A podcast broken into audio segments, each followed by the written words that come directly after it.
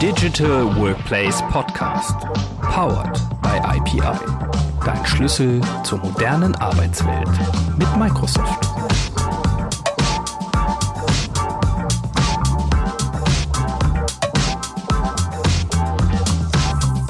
Hallo und herzlich willkommen zum Digital Workplace Podcast. Mein Name ist Andreas und in meinem Podcast versorge ich euch alle vierzehn Tage mit Neuigkeiten rund um die Themen Collaboration, Digital Workplace und New Work. Ihr seid neugierig geworden? Gut, dann kommt jetzt hier die neueste Episode für euch. Viel Spaß beim Zuhören.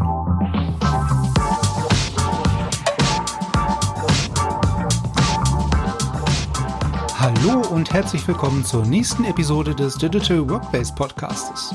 Heute darf ich Thomas Dugaro bei mir begrüßen. Thomas ist beim Hamburger Verlag Gruner und Jahr in der I T tätig und ist dort zuständig für die Bereiche Collaboration, Communication und Projektmanagement. Wir haben uns in unserem Gespräch zum einen über das Projekt-Setup und die Durchführung im Verlag unterhalten, aber auch, wie man sich zu Beginn dem Thema Digitalisierung durch Office dreihundertfünfundsechzig angenähert hat. Auch hat Thomas die wichtigsten Learnings und Erfahrungen, die man während der letzten Monate gesammelt hat, für uns nochmal zusammengefasst. Aber jetzt ab in die aktuelle Episode und euch viel Spaß beim Zuhören.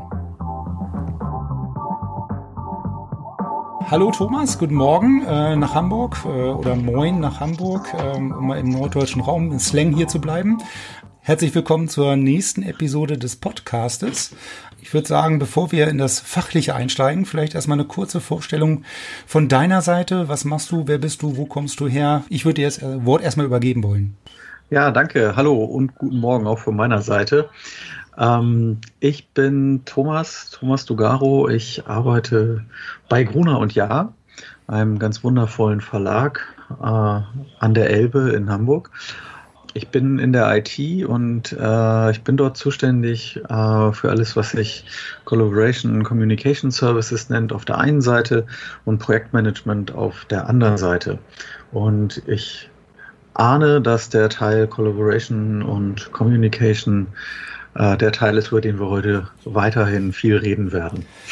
Genau, also ich denke mal, da liegst du nicht so ganz falsch mit der Vermutung. Das ist nämlich ja auch wahrscheinlich genau dieses Thema Collaboration, ähm, wo man ja dann auch dieses Thema Microsoft, ähm, Office dreihundertfünfundsechzig so ein bisschen verortet. Ähm, jetzt sagtest du ja, du bist aus der I T. Ist das wirklich noch so dieser klassische oder diese klassische I T-Herangehensweise und Fokus, wie eine I T früher quasi an solche Projekte rangegangen ist? Oder ähm, wie habt ihr euch diesem Thema Office dreihundertfünfundsechzig denn genähert, als das Ganze ähm, so ein bisschen auf euch zukam? Ja, also wir haben äh, wahrscheinlich uns selber auch mit der Befassung äh, entwickelt von einem klassischen I T, von einer klassischen I T-Befassung hin zu etwas dann doch am Ende etwas äh, ziemlich anderem. Ähm, Auslöser, uns überhaupt irgendwie mal mit diesem Umfeld zu beschäftigen, war unsere alte Telefonanlage. Ähm, unsere Telefonanlage ist, äh, muss, musste dringend in Rente geschickt werden. Und äh, wir haben überlegt, braucht man da jetzt eigentlich heutzutage noch eine neue oder kann man das auch anders machen? Und ähm, dann war das allererste, was wir gemacht haben, so ein Proof of Concept, um Skype for Business für Festnetztelefonie auszuprobieren. Geht das? Was geht da nicht? Wie komisch ist das genau? Ähm, und sind dadurch eigentlich erst eingestiegen oder dadurch eingestiegen in das Thema, haben uns das genauer angeschaut und haben dann festgestellt, also als erstes haben wir festgestellt, ja, das geht, das ist eine ganz schöne Änderung, aber das geht. Aber richtig spannend und interessant wird es eigentlich erst, wenn man dann das Thema Telefonie, Kommunikation einbettet in etwas Größeres, was nämlich dann viel mehr mit Zusammenarbeit und Kommunikation zu tun hat. Und dann kam nach und nach äh, reifte die Idee, sag mal, wollen wir uns nicht mal dieses ganze Office dreihundertfünfundsechzig angucken und ist nicht vielleicht das der richtige, der richtige Aufschlagpunkt? Also klassisch eher aus dem Sinne von, wir hatten da die Notwendigkeit, eine Technologie zu modernisieren, hinzu, was brauchen eigentlich die Leute? Ähm, und da sind wir dann eben drauf gekommen, vielleicht können wir beides ganz wunderbar miteinander verbinden, indem wir uns mit Office dreihundertfünfundsechzig befassen. Wir haben ähm, ganz am Anfang also nach diesem Proof of Concept ganz am Anfang, als wir dann wussten, okay, es wird wohl Office dreihundertfünfundsechzig sein, ähm, erstmal Interviews geführt mit Ansprechpartnern aus den Fachbereichen bei Gruner und Jahr, also das heißt aus Redaktionen, aus der Finanzbuchhaltung, aus dem Personalwesen, aus dem Vertrieb, aus dem Mediaverkauf, ähm, und versucht relativ neutral zu erfragen, wo hakt's, was fehlt euch am meisten, was stört am meisten, und ähm, haben da ein sehr äh, umfangreiches, aber auch stimmiges Bild bekommen, aus dem wir eben gemerkt haben, okay, Kommunikation und Zusammenarbeit beschäftigt die Leute sehr, sehr, und zwar in einer nicht so guten Weise, nämlich, dass wir mit lauter Krücken arbeiten oder gefangen sind in dieser neunziger-Jahre-Welt, die wir ihnen irgendwann mal hingestellt haben. Und jeder versucht da irgendwie mit umzugehen oder auszubrechen, und es gibt keinen vernünftigen, zukunftsfähigen Weg. Und da haben wir eben uns in der Annahme bestärkt gefühlt, dass das ein sehr wichtiges Thema sein kann für Gruner und Jahr. Haben dann ähm, am Anfang auch nochmal eine Bewertung gemacht, ist es jetzt Office dreihundertfünfundsechzig, das spielt im Bertelsmann-Konzern eine gewisse Rolle, ähm, und wir haben uns auch noch andere äh, Plattformen angeguckt, sind dann aber am Ende zu der Bewertung gekommen, dass das für uns so äh, am besten passt. Dann haben wir uns recht intensiv noch mit der Partnerauswahl beschäftigt, weil wir gewusst haben, okay, das ist relativ neue Technologie, das ist viel, das ist insgesamt relativ neu. Ich rede jetzt immer über einen Zeitraum vor etwas mehr als zwei Jahren. Und für uns ist es vor allen Dingen auch viel neu. Das heißt, wir brauchen, wussten, wir brauchen einen starken Partner, der da einen gewissen Vorsprung hat und Erfahrung vielleicht auch schon mitbringt. Haben wir den gesucht und dann sind wir eingestiegen, haben wir einen Business Case gemacht und uns einen Auftrag abgeholt von der Geschäftsführung und dann let's go gesagt.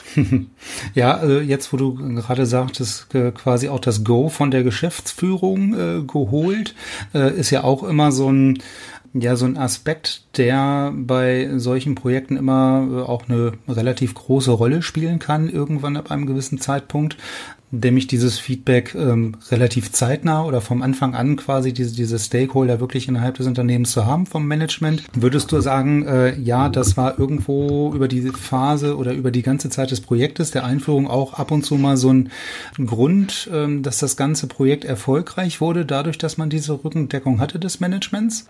Ja, auf jeden Fall. Also in unserem Fall, also erstmal muss ich mal erstmal sagen, das ist ein großer Hobel, der wird die Organisation eine ganze Weile beschäftigen, und da möchte ich einfach, dass die das wirklich wollen. Ja, also wenn ich bei jedem irgendwie vorbeikomme und sage, hey, ich habe hier was Neues für dich, ist mir schon klar, dass da nicht jeder Hurra schreit. Ähm, und äh, dann ist es natürlich hilfreich, wenn man da, wenn man da Rückendeckung hat und wenn da der ganz klare, feste Wille besteht, dass dieser Schritt gegangen werden soll und nicht nur weil die I T meint, dass das eine tolle Idee ist, sondern weil die Geschäftsführung meint, dass das eine gute Idee ist. Und für uns war es dann auch noch da an der Stelle besonders wichtig. Auf der einen Seite gab es da am Anfang einen recht intensiven Austausch auch, wo wir auch erst auf den, im Austausch mit der Geschäftsführung auch erst auf den richtigen Weg für Gruner und Jahr gekommen sind. Also wir haben uns da schon auch viel darüber unterhalten, wie wollen wir es denn machen? Nämlich so, es geht dann so in die Frage, alles für alle, alles auf einmal oder nicht. Und das ist dann auch in diesen Gesprächen ist erst so gereift, die Idee, wie genau wollen wir es denn eigentlich machen. Und äh, zum anderen äh, es ist eben da auch äh, wichtig gewesen, an der Stelle ähm, starke Partner dann auch zu haben für die Momente, in denen es dann auch mal schwierig wird. Hm. Was dann kurze Zeit später auch noch äh, sehr hilfreich war, wir haben mehr oder weniger parallel zu diesen äh, Bemühungen noch was anderes aufge, äh, aufgezogen bei Gruner und Jahr, das nennt sich ähm, Elbaufwärts, und das ist eigentlich unser komplett übergreifendes äh, Vorhaben oder so ein Dach, unter dem drei Disziplinen arbeiten. Und wir haben gesagt, wir wollen der innovativste und kreativste Verlag sein und verantwortungsvoll handeln. Deswegen setzen wir dieses Ding Elbaufwärts auf und wollen die Zukunft von Gruner und Jahr auf drei Ebenen stärken und gestalten. Und die eine davon ist, äh, was wir nennen, neues Arbeiten. Da drin sagen wir, wollen abteilungs-, divisionsübergreifendes Arbeiten fördern, Selbstorganisation fördern und neue und flexible Arbeitsweisen fördern. Dann haben wir gesagt, oh ja, das ist gut, aber dafür braucht man wahrscheinlich auch moderne Technologien, die das ermöglichen, die es ermöglichen, von überall und effizient zu arbeiten, Vernetzung auf ein anderes Level heben. Und der letzte Part ist dann eine neue Arbeitsumgebung, die dazu passt, und wir auch ein Gebäude planen, das zu dem Gruner und Jahr von morgen passt und uns eine neue Heimat gibt. Und da fügte sich dann eins zum anderen. Und seitdem hat das eine sehr präsente Stellung auch gehabt und eine sehr gute Aufhängung, dass eben von Anfang an klar war, das geht hier nicht um Technologie, sondern es geht um gemeinsame Ziele von Gruner und Jahr. Und um die zu erreichen, brauche ich unter anderem auch moderne Te- Arbeitsplatztechnologie. Mhm. Und dadurch hatten wir immer viel Rückenwind von diesem Elbaufwärts, auch viel Verantwortung, äh, viel Sichtbarkeit, und das hat enorm geholfen. Aber dann macht es ja, also das hört sich jetzt für mich so an, als wenn, ich sag mal, ich komme jetzt nochmal auf diese äh, Telefonanlage äh, von ganz am Anfang zurück, ja. dass, dass die, dieses, dieses Ereignis der, wir müssen mal die Telefonanlage modernisieren, dann ja, wie gesagt, zu dieser ganzen, ja, sich beschäftigen mit neuem Arbeiten geführt hat und dann natürlich halt in der ganzen Diskussion mit der Geschäftsleitung oder Geschäftsführung dann irgendwann auch in dieses ähm, Projekt Elbaufwärts so ein bisschen gemündet hat, ne? Dass man sich dann da auch, äh, ich sag mal, so eine Vision entwickelt hat, äh, wie wie möchte Gruner und Jahr quasi in äh, in ein paar Jahren ähm, aufgestellt sein, wie können wir uns ähm, fit für die Zukunft machen ähm, intern, ähm, und das ist ja dann wirklich, äh, sag ich mal, von von so einem kleinen Auslöser ähm, hin zu einer äh, Entwicklung, Definition einer Vision für ein Unternehmen dann doch schon, also es hat jetzt wirklich von diesem kleinen Auslöser wirklich ähm, große Ausmaße angenommen, so fühlt es sich oder hört es sich jetzt für mich an. Ja, bitte nicht falsch verstehen, diese Befassung mit der Telefonanlage war nicht der Auslöser für Elbaufwärts, das wäre vermessen. Nein, aber nee, Sondern, der Auslöser vielleicht nicht, aber äh, so für dieses, für dieses genau, eine sich mit beschäftigen. Impu- genau, eine dieser ersten Impulse, die es halt braucht, um dann da irgendwie, äh, und irgendwann sp- merkt man, Mensch, wir müssen das doch alle zusammen machen, damit das richtig was Gutes wird für Gruner, ja. Ähm, und da haben sich dann auch glücklicherweise die richtigen Leute gefunden, die da total offen für waren, mhm. äh, das gemeinsam zu denken und auch auf, gemeinsam auf die Beine zu stellen. Aber auf jeden Fall ist das, würde ich aus rückblickend sagen, super hilfreich gewesen, da so ein großes gemeinsames Ziel zu haben. Wir haben das natürlich dann auch nochmal runtergebrochen für uns, äh, für den Part neue Technologie und dann auch nochmal für den Part Office dreihundertfünfundsechzig. Was ist denn eigentlich unsere Vision?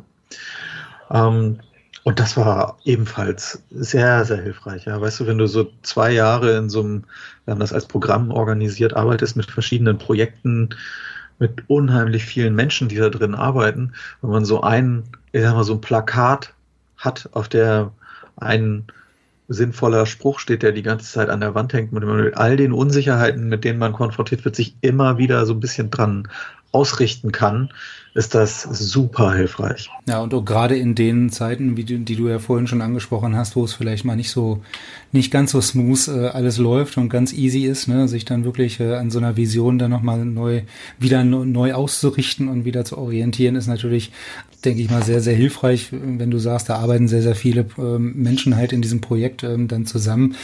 Jetzt äh, hattest du ja gerade gesagt, ganz am Anfang habt ihr natürlich auch die Mitarbeiter in Form von Interviews mal befragt, wo drückt denn der Schuh am meisten? Was braucht ihr denn für ähm, Dinge, um in der täglichen Arbeit, in der Kommunikation, in der Zusammenarbeit intern besser zu werden? Interviews ist ja eine Sache, aber wie habt ihr denn dann quasi ähm, aus diesen Interviews ja dann die die Anforderungen oder auch so eine so eine Roadmap, ich weiß nicht, gab es eine Roadmap denn oder auch eine Priorisierung der Dinge, die ihr da von den Mitarbeitern bekommen habt, durchgeführt?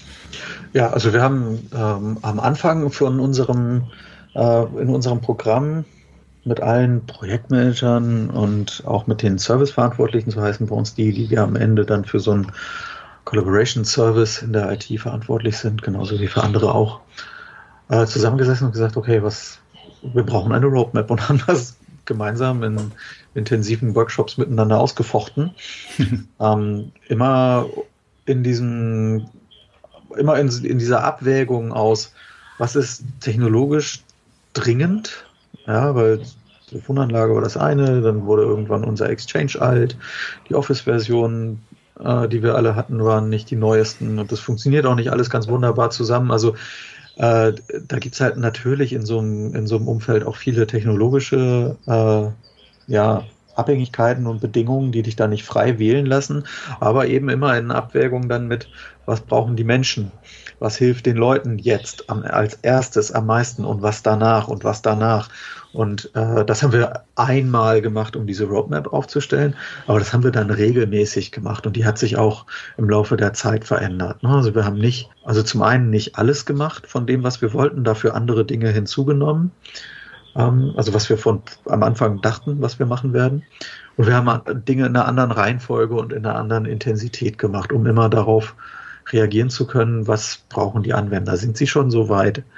Brauchen sie mehr Erklärung bei dem, was wir gerade getan haben? Brauchen sie mehr Zeit, um das anzunehmen und zu adaptieren? Und brauchen sie was anderes, als wir dachten, vielleicht als nächstes? Das war immer ein ganz, ganz wichtiger Treiber für uns, um zu gucken, sind wir da, sind wir da richtig unterwegs? Denn ähm, ich würde heute immer sagen, also Übertreibung macht anschaulich, aber Office dreihundertfünfundsechzig anschalten kann ja jeder. Ähm, erst dann, wenn, ich würde mal sagen, eine signifikante Anzahl der Mitarbeiterinnen und Mitarbeiter das nutzbringend für sich in die Arbeit eingebunden haben, würde ich von einem Erfolg sprechen. Und ähm, das hinzukriegen, da braucht es viel Beteiligung, viel Austausch und auch viel Offenheit für für Veränderungen. Genau, und die Leute, die man dann ja, oder die Kollegen, Mitarbeiterinnen und Mitarbeiter, die man ganz am Anfang jetzt im Rahmen dieser Interviews dann auch mal befragt hat, wird ja auch immer häufig in den Projekten dann so äh, verfahren, dass man diese Mitarbeiter dann auch in dem weiteren Projekt oder Implementationsverlauf ähm, von diesen ähm, ja, Softwarelösungen dann ja auch immer wieder einbindet. Ne? So nach dem Motto, wir haben uns da vor vier Wochen mal drüber unterhalten, da gab es eine Anforderung, ähm, da haben wir ja schon mal drüber gesprochen, wir haben uns das jetzt so und so überlegt, ähm, schaut euch das bitte mal an. Also da hat man ja auch immer wieder die Möglichkeit, diese Mitarbeiter dann wieder einzubinden in den Weiterentwicklungsprozess dieser Plattform. Ja, also wir haben da an der Stelle zwei Sachen gemacht. Zum einen haben wir jeden äh, Service oder jedes Produkt, das wir eingeführt haben, immer in, immer in so Wellenbewegungen eingeführt. Wir haben immer angefangen mit äh, Early Adoptern, also Leute, die eine große Nähe hatten und einen großen Bedarf hatten, eine große Lust hatten mitzumachen, vielleicht auch sich schon auskannten in diesem Umfeld. Und die haben wir als erstes genommen, um zu gucken, passen die Services schon, passen die Schnitte, müssen wir noch Sachen an- oder ausschalten oder besser erklären vor allen Dingen auch, äh, passen die Schulungsformate und sind erst dann auf die äh, nächste Gruppe zugegangen, sozusagen die äh, Early Majority und dann auf die Late Majority.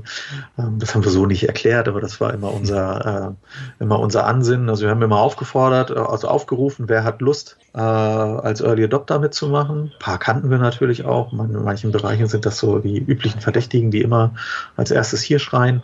Haben denen auch gesagt, was gehört da, also was kriegt ihr dafür, aber auch, was müsst ihr dafür tun. Ähm, die müssen dann, also zum einen aushalten, dass vielleicht noch nicht alles perfekt ist, äh, aber uns vor allen Dingen eben auch äh, strukturiertes Feedback geben, damit wir auch wirklich lernen können. Und das haben wir dann auch getan und auch viel davon dann wieder eingebaut in die, bevor wir dann gesagt haben, so und jetzt ist äh, Release für den, für den ersten großen Schwung von Leuten. Also das war etwas, was wir immer gemacht haben. Und das andere, was dann ähm, auch eine sehr, sehr äh, gewinnbringende äh, Aktion war. Wir haben so etwas gegründet, gegründet, was wir die Office dreihundertfünfundsechzig Crew nennen. Wir haben äh, Botschafter gewonnen aus allen Bereichen, auch eine recht große Anzahl, damit da die äh, Multiplikatorwirkung sich auch wirklich entfalten kann. Es sind inzwischen über hundert, die also von uns immer auf eine ganz andere Art nochmal informiert und einbezogen werden. Die kriegen extra Workshops, die kriegen als erstes Schulungen, die kriegen unheimlich viel Informations- und äh, Fortbildungsmaterial, damit sie bei sich in den Bereichen wieder wirken können und erklären können. Denn eins ist klar, es ist ein, äh, so eine Office dreihundertfünfundsechzig Einführung ist ein Teamsport und nicht nur für die I T, sondern fürs ganze Unternehmen, und da brauchst du möglichst viele Leute, und da war es für uns wichtig, uns da zu vernetzen, um auch rauszukommen aus die I T erklärt und ist der einzige Ansprechpartner für alle Sorgen und Nöte hin zu so einem breiten Netzwerk von Leuten, die das auch können. Nicht um jetzt Fehler irgendwie entgegenzunehmen und zu beheben, sondern vor allen Dingen um zu erklären und erklären und erklären, Use Cases aufzunehmen, zurückzukommen, die anderen zu fragen, hey, bei uns gibt es den Bedarf, sowas und sowas zu machen, hat das einer schon gemacht? Ja, das haben wir schon gemacht, kann ich dir mal erklären. Ähm, und das wirkt bis heute ganz, ganz toll. Ja, also äh, Office dreihundertfünfundsechzig äh, Einführungsprojekte als Teamsport, ja. Ähm, und es ist halt auch kein Sprint, sondern eher ein Marathon. Also das, ja, wie du schon sagst, ne? Also dieses äh, ständige ähm, Weiterentwickeln auch, äh, das, das äh, ständige Zurückreflektieren, ob Dinge jetzt gut oder schlecht laufen, was könnte man eventuell als neue Anforderungen dann aufnehmen. Und auch der Punkt, ähm, den du auch schon erwähnt hast, dass es quasi nicht nur eine reine I T-Geschichte ähm, ist oder Aufgabe ist und das dann halt draußen in der Organisation halt auch nicht als I T-Projekt wahrgenommen wird, sondern es ist ja kein klassisches I T-Projekt. Es ist ja, ja, wie du schon sagst, ein Teamsport dann, eine Teamaufgabe in dem Fall. Den Punkt von wegen, wann wird so ein Projekt zum Erfolg, hattest du gerade schon mal so leicht angerissen. Ja. Gibt es denn Faktoren, jetzt mal äh, abgesehen von denen, die man vielleicht aus den Zahlen, aus den aus den internen Admin-Zahlen oder Zugriffszahlen ableiten und rausholen könnte, ähm, abgesehen, wo ihr sagt, okay, das ist für uns so ein so ein so ein Indikator dafür, dass etwas erfolgreich ist, also diese äh, berühmt-berüchtigten K P Is, äh, diese Key Performance Indicators, äh, gibt es da solche bei euch, wo ihr sagt, also, wir definieren das als K P I? Also es gibt äh, tatsächlich ein paar, äh, die aber nicht äh, bezogen auf das Projekt waren, sondern die für die Services genutzt werden. Ähm, das ist noch ein bisschen in den, äh, in den, in, in den Anfangsschuhen, aber ähm, wo wir uns einfach angucken, werden die Sachen eigentlich genutzt. Und das kann man ja, ja genau. äh, glücklicherweise äh, recht intensiv beobachten. Ja, also wenn jetzt Äh, keiner Dateien bei OneDrive ablegt, dann muss man sich ja mal fragen, warum denn nicht? Haben sie es nicht verstanden? Haben sie keine Zeit oder finden sie es doof? Wenn ja, warum denn? Mhm. Ähm, und genauso kann man das natürlich bei einigen anderen Services auch machen. Ich bin da immer ein bisschen äh, vorsichtig. Ich glaube, es ist total hilfreich für die Serviceverantwortlichen zu schauen, gibt es da irgendwo Lücken und gibt es da irgendwo Auffälligkeiten? Ähm, hat natürlich auch was mit, äh, mit, mit mit Fehlern zu tun, die wir uns da angucken. Äh, wie viele Service Calls gibt es da? Wie viele, äh, wie viele Errors werden da irgendwie kreiert, ähm, um da die Qualität auch hochzuhalten? Das sind eher so die Sachen, die wir uns da angucken. Ansonsten würde ich sagen, sind die Erfolgsfaktoren oder die Erfolgsindikatoren, nicht Faktoren, sondern Indikatoren, eigentlich für so ein Projekt andere. Ähm, wenn du, also du merkst an was anderem, ob das Relevanz entfaltet oder entfaltet hat.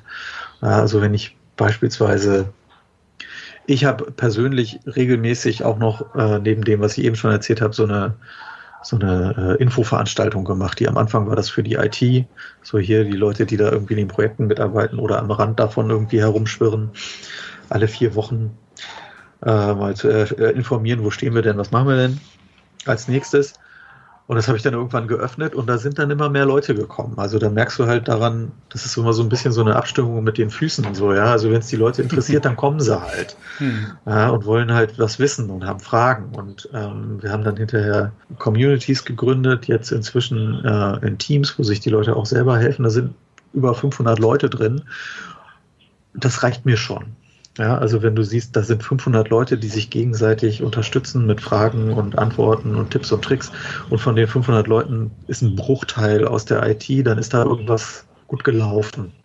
Ja, das ist für mich der wesentlichere Indikator, als jetzt auf irgendein K P I zu starren, wo ich eine prozentuale Veränderung von letzten Monat mir angucke oder so. Das ist auch wichtig, aber eher auf einer technischen Ebene, als was ich jetzt sagen würde, was für den Erfolg äh, von so etwas angeht. Also ich merke das daran, ja, wenn wir was einführen und die Leute kommen dann und sagen, ja, das war schon cool, aber wir brauchen noch Folgendes und ich habe noch folgende Idee und sie denken an dich und sie denken nahe an deiner, an deiner Technologie, dann weißt du, da ist, das hat geklappt, ja, das ist verankert und die Leute kommen auf die nächsten Ideen und die nächsten Ideen. Ähm, dann muss ich mir keine Sorgen machen, ob ich da in den K P Is noch irgendwas sehe. Ja, und was dann ja auch wieder in dem Fall dann zur Folge hat, dass man wirklich dann die Plattform basierend auf den tatsächlichen Anforderungen, dann mit denen die Leute dann ja auch zu diesen Veranstaltungen oder auch äh, gesondert auf dich oder auf das Team zukommen, dann halt weiterentwickelt. Ja, also das ist ja dann genau das, das, was passieren soll. Wie sieht denn so eine so eine typische oder welche Anwendungsfälle kommen denn bei euch intern jetzt in diesem Office dreihundertfünfundsechzig Umfeld, ähm, sage ich mal, am besten an oder wo hat dann am Anfang der der Schuh am meisten gedrückt bei den Mitarbeiterinnen und Mitarbeitern? Also äh, was, was, was am meisten gedrückt hat, war auf jeden Fall erstmal äh, dieses ja, gemeinsame Arbeiten an Dokumenten, ob das jetzt in Richtung Projektarbeit geht oder einfach im Team liegt, ähm, ist ganz unterschiedlich ähm, und gemeinsam vor allen Dingen auch über die Abteilungs- und Unternehmensgrenzen hinaus, ja, weil wir haben Äh, ein ganz wesentlicher, ganz wesentliches Ergebnis aus diesen Interviews, die ich schon erwähnt habe, ist, die Leute arbeiten halt nicht in ihrem Team oder nicht mit den zwei benachbarten Teams, sondern die Leute arbeiten in Wirklichkeit in zehn oder zwanzig Teams und äh, davon in jedem dieser Teams sind Leute von ganz woanders aus dem Unternehmen und eben auch darüber hinaus, ja, sei es jetzt bei uns, dass da irgendwelche Kreativarbeit zugeliefert wird oder mit Agenturen gearbeitet wird oder auch mit anderen Verlagen, mit anderen Bereichen aus dem, aus dem Bertelsmann-Konzern. Das ist die Realität und da brauchte man als erstes mal etwas, äh, um das stark zu vereinfachen und auch diesen ganzen Zoo, der sich da natürlich gebildet hatte im Hintergrund, auch ein bisschen überflüssig zu machen. Also deswegen war für uns erstmal, äh, waren tatsächlich erstmal OneDrive und SharePoint, Teamsites da so die Die wichtigsten, äh, die wichtigsten Dinge. War auch ein ganz wichtiger ähm, Aspekt, finde ich, weil inzwischen ist auch bei uns genauso wie bei vielen anderen auch Teams das, das Ding, was wahrscheinlich am präsentesten ist und was eine wichtige Rolle spielt an, an jedem Arbeitsplatz und wahrscheinlich auch in Zukunft noch mehr wird. Aber wir haben gemerkt, es war ganz wichtig, die anderen Dinge davor gemacht zu haben, denn wenn man das nicht verstanden hat, wie Dokumentenmanagement funktioniert, ähm, und man einfach mit Teams anfängt, glaube, verliert man ganz viele Leute, verliert am Ende wahrscheinlich auch Dokumente, ähm, mhm. und verliert damit auch ein Stück Akzeptanz für dieses eigentlich tolle Tool, weil äh, einfach Teams anschalten und sagen, viel Spaß damit, ist mir zu einfach. Das, da fehlt so ein bisschen die Basis. Und die haben wir geschaffen, versucht zu schaffen, indem wir uns vorher mit OneDrive, SharePoint und dazu natürlich dann Office Pro Plus, was man eben braucht, um damit ordentlich arbeiten zu können, eingeführt haben. Mhm. Jetzt im Moment haben wir noch das Thema, dass nebenan noch äh, Skype for Business steht, weil wir es noch nutzen, was ein, am Anfang eigentlich war das die erste Sache, ja, dass wir das für Festnetztelefonie eingeführt haben und jetzt ist es schon fast der Dinosaurier in unserem Office dreihundertfünfundsechzig Umfeld und das werden wir dann auch äh, als nächstes wieder ablösen, damit das auch in Teams integriert wird, weil wir sehen halt jetzt in den Zahlen, Teams wird unheimlich viel genutzt für, für Chat und Telef- interne Telefonie und Videotelefonie. Ähm, und da ist es fast schon störend eher, dass ich Skype for Business noch habe für die externe Telefonie. Aber das werden wir auch noch integrieren. Das steht auch noch für die zweite Jahreshälfte an. Dann mhm. kann man da nochmal ein umfassenderes Äh, Angebot für die Leute. Ein Tool weniger. Uh, ja. Ja, ähm, ganz, ganz spannend, ähm, was ich finde, was du gerade sagtest, ist halt, ähm, dass ihr im Nachhinein doch empfehlen würdet, nicht zwingend jetzt mit Teams ähm, zu starten, sondern vielleicht den Leuten erstmal so dieses Basiswissen, Basisverständnis und wie die jeweiligen Tools zusammenhängen zu vermitteln, indem ich mit OneDrive und äh, mit dem SharePoint ähm, Ja, und den Teamsites beginne sozusagen, bevor ich dann ja den einfacheren Einstieg über Teams ähm, versuche an den Mann zu bringen. Finde ich ganz interessant, ähm, weil das ist halt auch was ist, ähm, was ähm, wir in den Projekten halt immer so feststellen. Was würdest du denn sagen, sind die größten Vorteile, die man hat, wenn man mit SharePoint und OneDrive ähm, beginnt? Viele beschäftigen sich jetzt aktuell ausschließlich mit Teams. Ja. Und ähm, es ist natürlich auch alles ganz einfach und ähm, bloß, es ist halt auch sehr schwierig und aufwendig, Leuten, die vielleicht auch teilweise nicht technisch so affin sind und mit Microsoft, ähm, Office dreihundertfünfundsechzig und diesen ganzen Dingen eh wenig zu tun haben ähm, oder auch vielleicht da skeptisch gegenüberstehen, dann beizubringen, ja, technologisch ist das alles auf SharePoint und wenn ihr das jetzt da hochladet, dann liegt das auf SharePoint oder auf OneDrive, aber ihr könnt auch beides und also da entsteht relativ schnell eine Konfusion im Kopf, habe ich oft das Gefühl. Ähm, aber du sagst ja, ähm, ihr habt eben genau aus diesem Grund wahrscheinlich auch den anderen Weg gewählt, erstmal mit SharePoint, äh, Teamsites und ähm, dem OneDrive begonnen, ja, bevor ihr dann quasi in dieses Teams, ähm, in diese Teams-Richtung quasi stärker gegangen seid. Ja, also ich äh, würde an der Stelle auch tatsächlich sagen, so ein bisschen äh, muss man den Leuten auch ein bisschen Grundlagenwissen, wie das wirklich funktioniert, angedeihen lassen. Ja, also wir haben auch erklärt, was ist denn eigentlich so eine Office dreihundertfünfundsechzig Gruppe und wie funktioniert das dann, wenn ich dann, dann nach und nach irgendwelche Services drauf aufschalte. Ja, ich bin mir sicher, das vergessen neunzig Prozent der Leute wieder, aber bei den anderen zehn Prozent gibt es ein großes Verständnis dafür, wie das wirklich funktioniert. Und das äh, sorgt für deutlich weniger Konfusion. Ja, also eine große Herausforderung bei der Einführung von egal welchem dieser Services ist ja eben erstmal Orientierung zu schaffen, damit die Leute dann auf Basis dieser gewonnenen Erkenntnis für sich und ihre Teams eine Notwendigkeit hinterfragen und herleiten können, sich überhaupt damit zu beschäftigen. Um, und dazu braucht man eben auch mal ein bisschen ba- Wissen, ja, ein bisschen Basiswissen und Verständnis, wie funktioniert dieser Kram.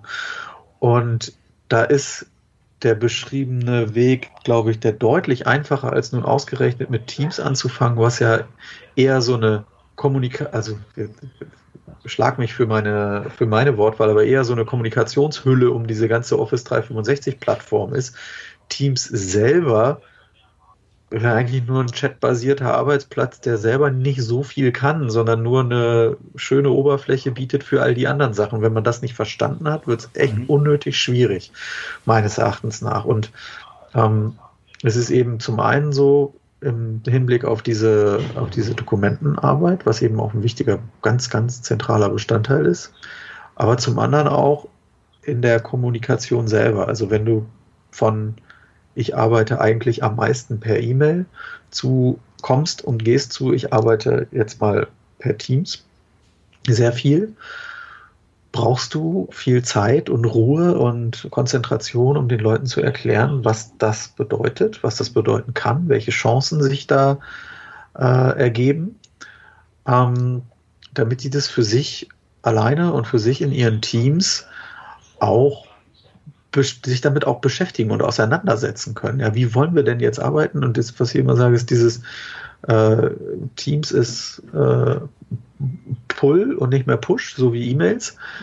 Und wenn du mit der Denke so einer Push-Kommunikation in Teams reingehst, wirst du erstmal total irre. Hm. Und manche werden so werden so stark irritiert davon, bis sie das nicht mehr machen und das nicht mögen, das Tool, und so eine Abwehrhaltung entwickeln. Und das finde ich ganz schade. Und äh, wenn du beide Herausforderungen gleichzeitig auf die Leute zulässt, ja, erstmal, aha, zusammenarbeiten, hm, Dokument, wie funktioniert das eigentlich? Oh, hier gleichzeitig am Dokument arbeiten, Hilfe, einchecken, auschecken, brauchen wir das? Wofür ist das gut oder nicht? Äh, welche Regeln wollen wir uns da auflegen? Und das Kommunikationsverhalten mal eben um hundertachtzig Grad gleichzeitig drehen willst oder zumindest die Möglichkeit schaffst. Ich glaube, das ist schlicht und ergreifend zu viel auf einmal. Und es ist nachhaltiger, wenn man das nacheinander tut. Meine feste mhm. Überzeugung. Und ähm, Teams ähm, hat, hatten wir jetzt, oder hast du ja auch gerade ähm, angesprochen, dass ihr damit jetzt auch äh, quasi begonnen habt. Stand ja wahrscheinlich schon vorher auf der auf der Roadmap ähm, und wurde wahrscheinlich durch, ähm, oder was waren jetzt die Auswirkungen vielleicht die, der letzten Wochen und Monate durch diese Corona-Pandemie auch? Gab das jetzt nochmal einen Schub? Seid ihr da irgendwie überrascht worden? Äh, gab es Veränderungen in der Roadmap? Wie, wie hat sich das jetzt ausgewirkt? Nee, also da hatten wir tatsächlich einfach, muss man auch ehrlicherweise sagen, ein bisschen Glück des Tüchtigen, äh, dass wir gerade rechtzeitig eigentlich fertig waren mit der Einführung dieser ganzen Services, sodass Gruner und Jahr in der Lage war, wirklich im wahrsten Sinne des Wortes über Nacht mit zweitausendachthundert Leuten ins Homeoffice zu gehen, Anfang März, ähm, weil die Leute bis auf ihren Rechner eigentlich erstmal nichts mitnehmen mussten. Telefonie war schon im Rechner mit Headset und alles andere war da und in großen Teilen auch schon gelernt und bekannt. Natürlich gab es dann am Anfang erstmal nochmal einen großen Ansturm auf die Schulungen und Training und Beratungen, weil viele Leute dann doch erstmal sich intensiver damit auseinandersetzen mussten. Und was man am allerdeutlichsten sieht, ist natürlich die Entwicklung in Teams. Ja, also was da jetzt äh, sich seit Anfang März entwickelt hat an Zahlen, ja, was da irgendwie tägliche Calls, Chats, Videokonferenzen angeht, ist der Hammer. Ja, also das, und dann kommt bei uns eben noch immer Skype dazu, aber das ist halt echt der Hammer, wo man echt sehen kann, okay, da findet eine deutliche Verlagerung statt von, von ich würde mal auch sagen, von anderen Tools wahrscheinlich auch, ähm, aber auch eine deutliche Verlagerung von, äh, von Mailing. Ähm, jetzt ist es nicht bei allen so krass wie bei mir. Ich vergesse inzwischen manchmal Outlook aufzumachen. Und wundere mich dann am Nachmittag, dass das die anderen nicht auch vergessen haben, wenn ich dann reinkomme und sage, oh, guck, doch ein Haufen E-Mails. Es kommen doch noch E-Mails. Es kommen doch noch E-Mails. Das ist bei anderen natürlich nicht so. Äh, ich bin ja jetzt natürlich auch schon ein bisschen länger äh, daran gewöhnt, so zu arbeiten. Aber das sieht man sehr deutlich. Ne? Und ähm, das war natürlich ein riesen, ein riesen Vorteil. In der Zwischenzeit kommen natürlich, wachsen dann auch die Anforderungen, kommen neue Anforderungen dazu. Am Anfang waren erstmal alle begeistert, hurra, es funktioniert. Ähm, und jetzt kommen die nächsten Schritte so, ja, was wir noch bräuchten, wäre das, was wir noch bräuchten, wäre das. Ähm, und da gucken wir halt immer weiter, was gibt es da was aus dem, ich sage immer, gibt es da was von Ratiofarm, also gibt es da was aus dem Portfolio von Office dreihundertfünfundsechzig. Oder ist es auch sinnvoll und hilfreich, nochmal andere Dinge einzubinden oder äh, oder anzubieten. Also womit wir jetzt im Moment gerade noch sehr beschäftigt sind, ist die Migration äh, der Postfächer nach Exchange Online. Würde ich auch rückblickend sagen, auch wenn ich es mir aussuchen könnte, würde ich das vielleicht, ins, noch beim nächsten Projekt würde ich das als erstes machen, mhm. weil das halt schon einen sehr integrativen Anteil hat. Die Leute, also technologisch, also die Leute merken davon eigentlich nicht so viel, außer so ein paar Gimmicks sozusagen erstmal, aber es ist schon für Office dreihundertfünfundsechzig ist es gut, wenn du schon Exchange Online hast. So, das hat sich bei uns anders ergeben, hat auch eine andere Komplexität dahinter. Wir haben halt einen hohen Anteil von äh, Mac-Rechnern auch im Einsatz, also ungefähr die Hälfte, kann man sagen. Und da äh, hat man nicht so einen hohen Freiheitsgrad. Das funktioniert nicht alles so easy wie äh, mit Windows. Da hat Microsoft in der Vergangenheit nicht so gleichberechtigt gearbeitet, würde ich mal sagen, äh, wie das äh, jetzt vielleicht der Fall ist. Und da gab es viele Knoten, die wir da lösen mussten, um diese Migration vorzubereiten. Deswegen sind wir da jetzt gerade dabei, aber es geht jetzt auch auf den Rest. Sind wir auch fast mit fertig. Und dann kommen damit ne, Planner, die Anforderungen steigen, To-Do wollen alle haben. Wir haben jetzt gerade das erste Mal äh, mit Live Event gearbeitet. Und da kommen weitere Dinge auch über das Portfolio von Office dreihundertfünfundsechzig oder Microsoft dreihundertfünfundsechzig hinaus, mhm. mit dem und wir uns äh, jetzt gerade noch beschäftigen. Genau, du hattest ja gerade schon die, den, den Run am Anfang auf diese ganzen Schulungs- und Trainingsmaterialien ähm, erwähnt, als das Ganze mit Teams jetzt so richtig massiv dann losging in der, in der breiten Ähm, Organisation. Ähm, wie habt ihr denn diese Trainings gestaltet, wenn es da jetzt einen großen Run drauf gibt? Also ähm, es gibt ja die Möglichkeit, dann diese, diese Microsoft-Videos sich anzuschauen, oder habt ihr da selber nochmal Videos produziert? Habt ihr da Online-Kurse ähm, kreiert, Materialien aufgesetzt? Ähm, wie sieht das bei euch jetzt in Richtung Trainings, Learning aus, ähm, was du gerade gesagt hast, wo die Leute ja ähm, Zugriff drauf haben, logischerweise? Ja, also wir haben so ein äh, Trainingsportal äh, angelegt, relativ am Anfang auch schon, äh, wo wir erstmal grundsätzlich alles reinhauen. Das ist halt eine, eine SharePoint-Teams-Seite, auf die jeder zugreifen kann, wo alle unsere Informationen drinstehen, die ganzen Unterlagen drinstehen äh, und auch die ganzen Schulungstermine. Äh, also in den letztes Jahr und Anfang dieses Jahres war das natürlich, äh, waren die Schulungen alle äh, bei uns. Äh, wir haben einen Schulungspartner ausgesucht, der das, äh, der diese Schulung auf die Belange von Gruner und Jahr angepasst entwickelt hat. und ähm, dann bei uns Schulungen durchgeführt hat. Also das haben wir äh, natürlich auch manchmal schon remote gemacht für Teams, die irgendwie in Außenbüros arbeiten, aber im Wesentlichen bei uns im Gebäude oder da, wo die Leute eben sind. Es waren entweder so standardisierte Formate, die wir angeboten haben, aber auch immer schon äh, unterschiedlich.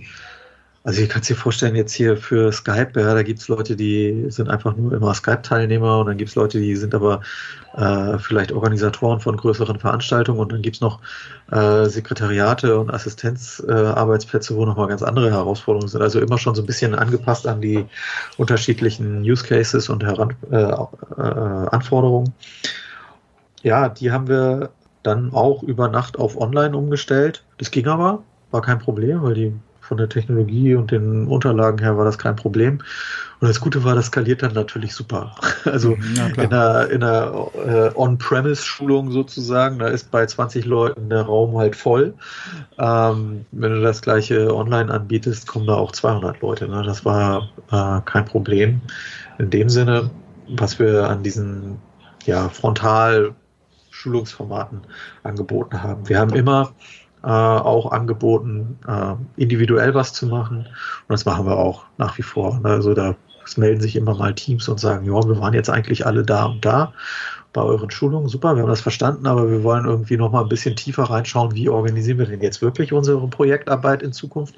Wir haben da unterschiedliche Ideen, wir wollen das mit euch noch mal verproben, ähm, und äh, dann machen wir da individuelle Workshops draus mit den, mit den einzelnen Teams. Das ist ganz wichtig, ja. äh, um das dann auch wirklich zu verankern. Als letztes hatten wir noch, fällt mir gerade ein, äh, mal ein Format, das haben wir Sprechstunde genannt, ähm, wo wir gesagt haben, egal was ihr habt, wenn ihr nicht wisst, wohin damit, dienstags vierzehn Uhr sitzen hier ein paar Experten und beantworten eure Fragen.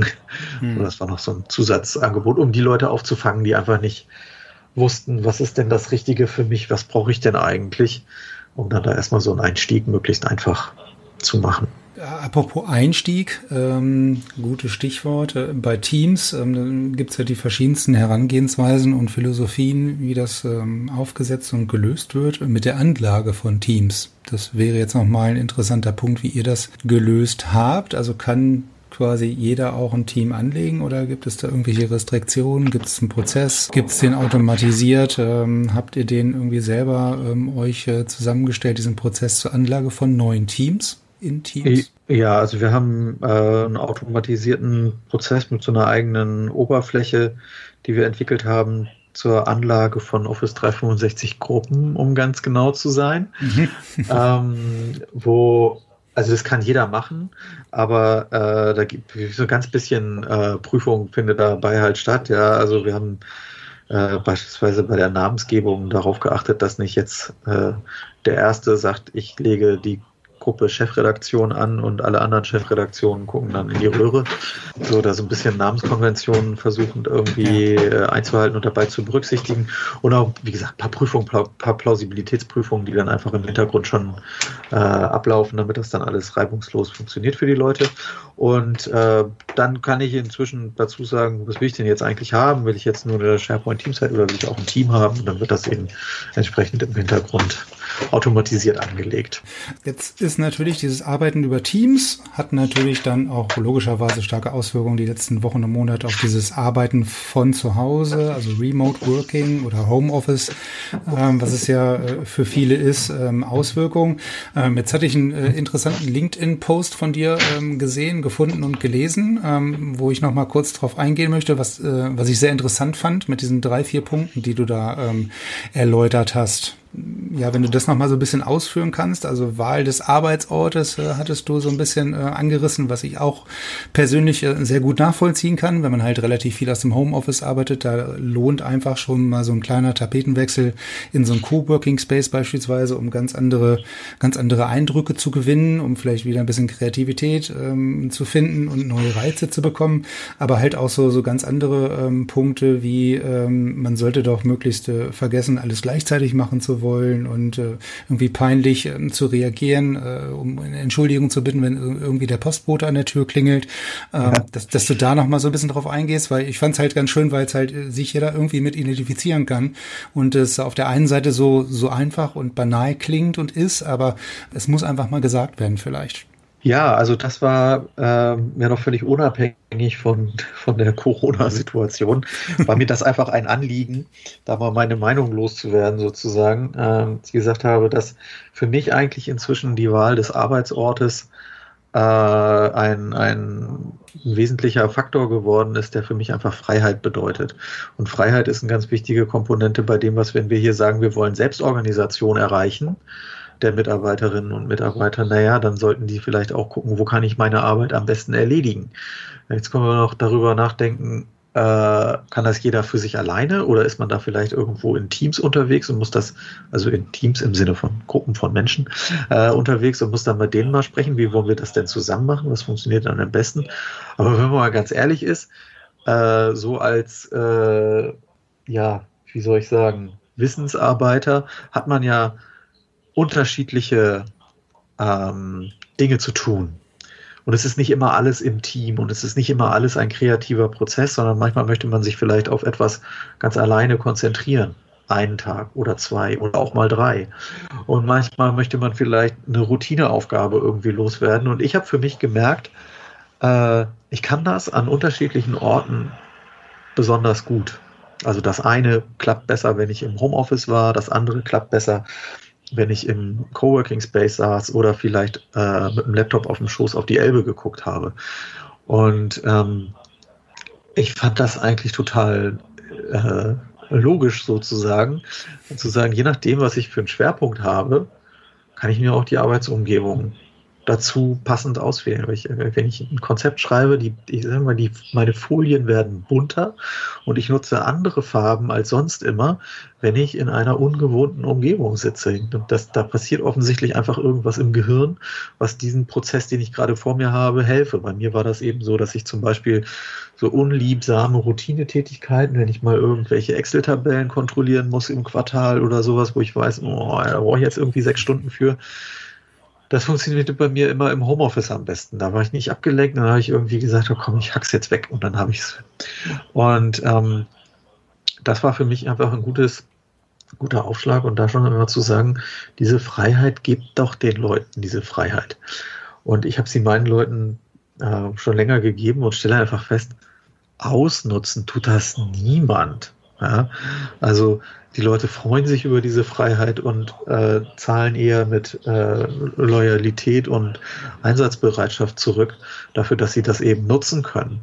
Ähm, und nichtsdestotrotz ist das schön, dass ich das so sehe, ähm, aber es ist natürlich ein weiter Weg, um sowas irgendwie dann auch in so einer äh, Organisation zu verankern. Und dabei hat natürlich jetzt wiederum gerade Corona dann doch sehr geholfen, ähm, dass die Leute...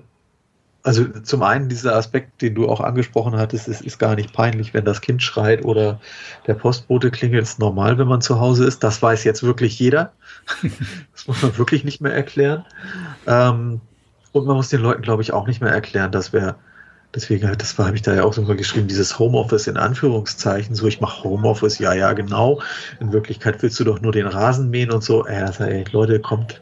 Ich fand es vorher schon Quatsch und jetzt habt ihr doch alle gemerkt, dass es Quatsch ist. Die Leute sind doch total produktiv. Und äh, wenn sie nicht so produktiv sind, dann nicht, weil sie Homeoffice machen, sondern weil das im Moment gerade kein richtiges Homeoffice ist, sondern ein erzwungenes Homeoffice mit all den Widrigkeiten, die das gerade mit sich bringt. Ja, also äh, jetzt hat man eben die ganze Zeit die Kinder noch hier, die irgendwie Hausaufgaben brauchen und ich muss irgendwie kochen und gleichzeitig habe ich dummerweise jetzt trotzdem noch diesen Termin. Das macht total Stress. Und da ist man vielleicht dann doch irgendwie in der einen oder anderen Sache mal unkonzentriert oder eingeschränkt. Das hat aber nichts mit dem Homeoffice an sich zu tun. Und ich glaube, oder mobilem Arbeiten an sich. Und ich glaube, das haben viele Leute jetzt gerade verstanden. Und das merke ich auch bei uns. Weswegen wir jetzt gerade auch mal so einen richtig, so einen Pflock in die Erde gerammt haben und gesagt haben, so, mobiles Arbeiten ist jetzt gleichberechtigt zum Büro. Es ist gleichwertig, es ist gleichberechtigt. Niemand muss sich erklären, um das zu tun und liebe Führungskräfte und liebe Teams, setzt euch aktiv damit auseinander, was das für euch bedeutet, dass Joachim und Susanne dienstags und mittwochs immer von zu Hause arbeiten. Zwingt sie nicht zu kommen, sondern überlegt euch, wie geht das? Wie geht das am besten? Haben wir gemeinsame Tage, an denen wir immer alle im Büro sind, oder sagen wir vormittags immer Meetings, nachmittags nicht? Keine Ahnung.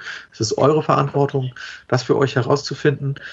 Aber aus Faulheit, sich damit nicht zu beschäftigen, die Leute einfach alle ins Büro zu rufen, ist nicht mehr angesagt. Also genau dieser, dieser Punkt, ähm, den du auch äh, in diesem Post äh, hattest mit dem äh, Flexibilität, sollte man doch als Chance begreifen. Ne? Ich meine, das, ja, das bringt es, glaube ich, ganz, ganz, ganz gut auf den Punkt. Ähm, und ähm, wenn Corona irgendwelche positiven Nebeneffekte hatte, war, dann ist es wirklich das, dass diese, diese, diese Möglichkeiten, die man halt hat, technisch, die einem geboten werden, dann, wie du ja richtigerweise sagst, nicht irgendwie dazu führen, dass das Leute missbrauchen oder dass es halt weniger, ähm, weniger gearbeitet wird oder schlechter gearbeitet wird, weil das, was wir halt immer feststellen, ist, dass halt durch diese Flexibilität und Möglichkeiten halt ähm, wesentlich effektiver und äh, um, im Umkehrschluss auch besser ähm, vielleicht teilweise gearbeitet wird, als das vorher jetzt zwangsläufig nur aus dem Büro heraus war. Genau, also ich muss also zwei Sachen dazu vielleicht noch, ne? Also wenn jetzt jemand tatsächlich äh, das Homeoffice nutzt, Corona hin oder her, um den Rasen zu mähen, dann haben wir eigentlich ein anderes Thema, das man mal miteinander besprechen müsste. als jetzt ja. ausgerechnet den Arbeitsort. Wenn also nur gearbeitet wird, wenn theoretisch die ganze Zeit der Chef reinguckt und guckt, ob man noch beschäftigt ist, dann ist doch irgendwas anderes schief, ist meine Meinung. Sollte man das vielleicht mal zum Thema machen.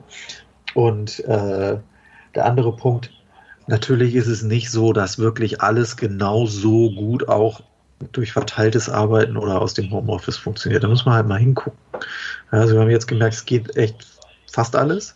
Und ziemlich viel, aber vielleicht sind doch so ein paar kreative Prozesse, die anders besser funktionieren. Also was mir und ich glaube auch den meisten anderen fehlen, sind halt so diese zufälligen Begegnungen. Ja? Also so diese, diese, ja, die Schönheit des Zufalls, dass man sich irgendwo am Kaffeeautomaten über gestern unterhält und bla bla bla. Und dann kommt man vom Hölzchen auf Stöckchen und geht auseinander mit dem festen Willen, sich demnächst mal zum gemeinsamen vorm Whiteboard stehen zu verabreden, weil man irgendwie eine coole Idee entwickelt hat.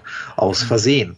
Diese, diese Zufälligkeit, die, die fehlt mir gerade ein bisschen. Ne? Und da merkt man auch, was eigentlich der, was vielleicht der viel wichtigere äh, Nutzen eines Büros ist, ist das herzustellen.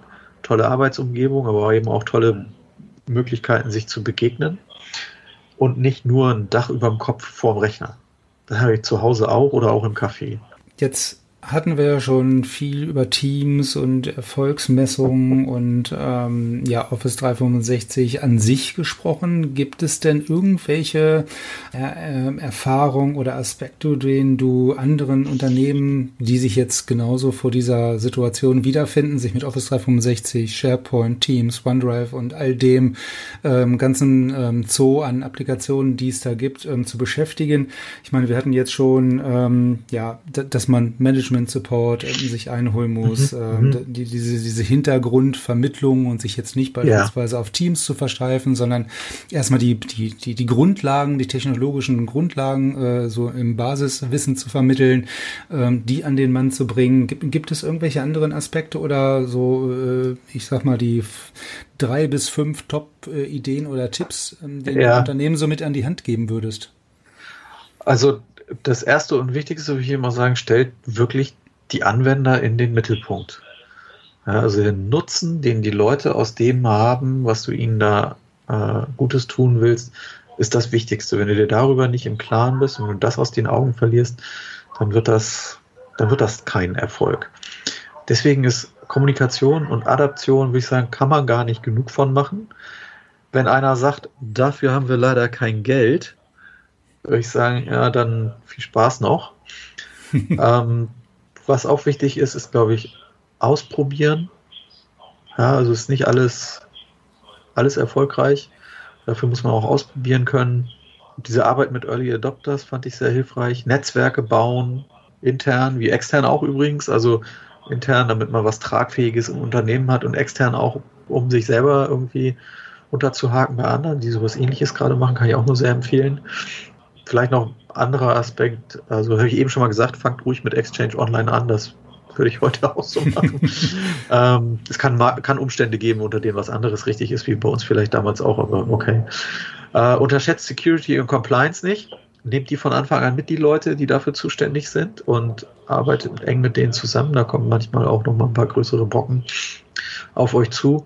Und grundsätzlich ist es einfach so, dieses Thema Office dreihundertfünfundsechzig, jetzt mal rein technisch, ne, das dreht viel mehr Steine um, als du denkst am Anfang. Sei offen für Veränderungen, die entlang des Weges, also hier so ein Zwei-Jahres-Plan, ja genau, der, den wirst du schon mal nicht einhalten. Es kommen viele unerwartete Dinge, ach so, wenn ich jetzt, ach so, ah, unser A D, mhm, okay, dieses Objekt, was macht das eigentlich?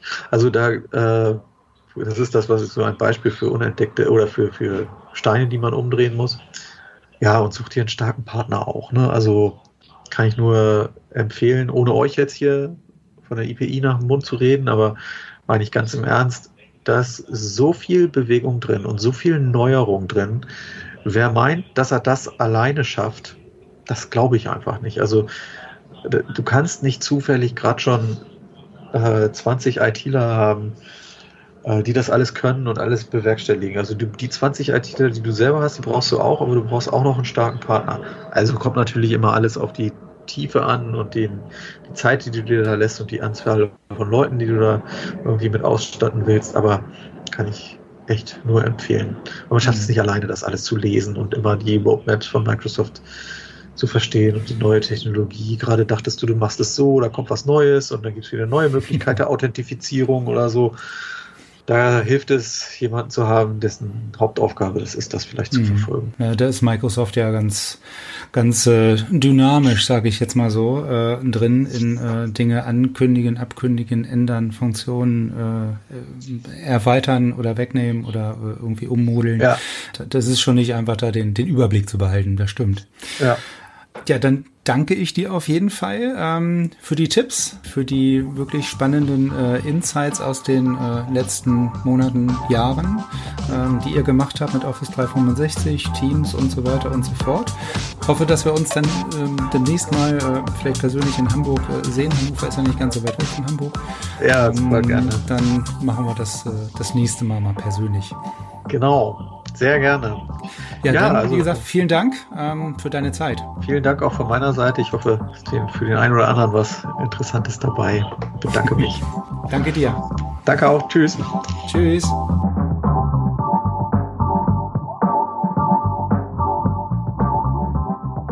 Das war sie auch schon, die fünfte Ausgabe unseres Digital Workplace Podcasts. Mehr zu dieser und allen bisherigen Episoden findet ihr aber natürlich wie gewohnt auch bei uns im I B-Blog. Wenn aber auch ihr vor den Herausforderungen steht, zum einen die interne Kommunikation, aber auch die Zusammenarbeit bei euch im Unternehmen zu modernisieren, schaut doch einfach mal auf unserer Webseite vorbei. Wir hören uns dann in vierzehn Tagen zur nächsten Episode wieder. Bis dahin, bleibt gesund und bis in zwei Wochen.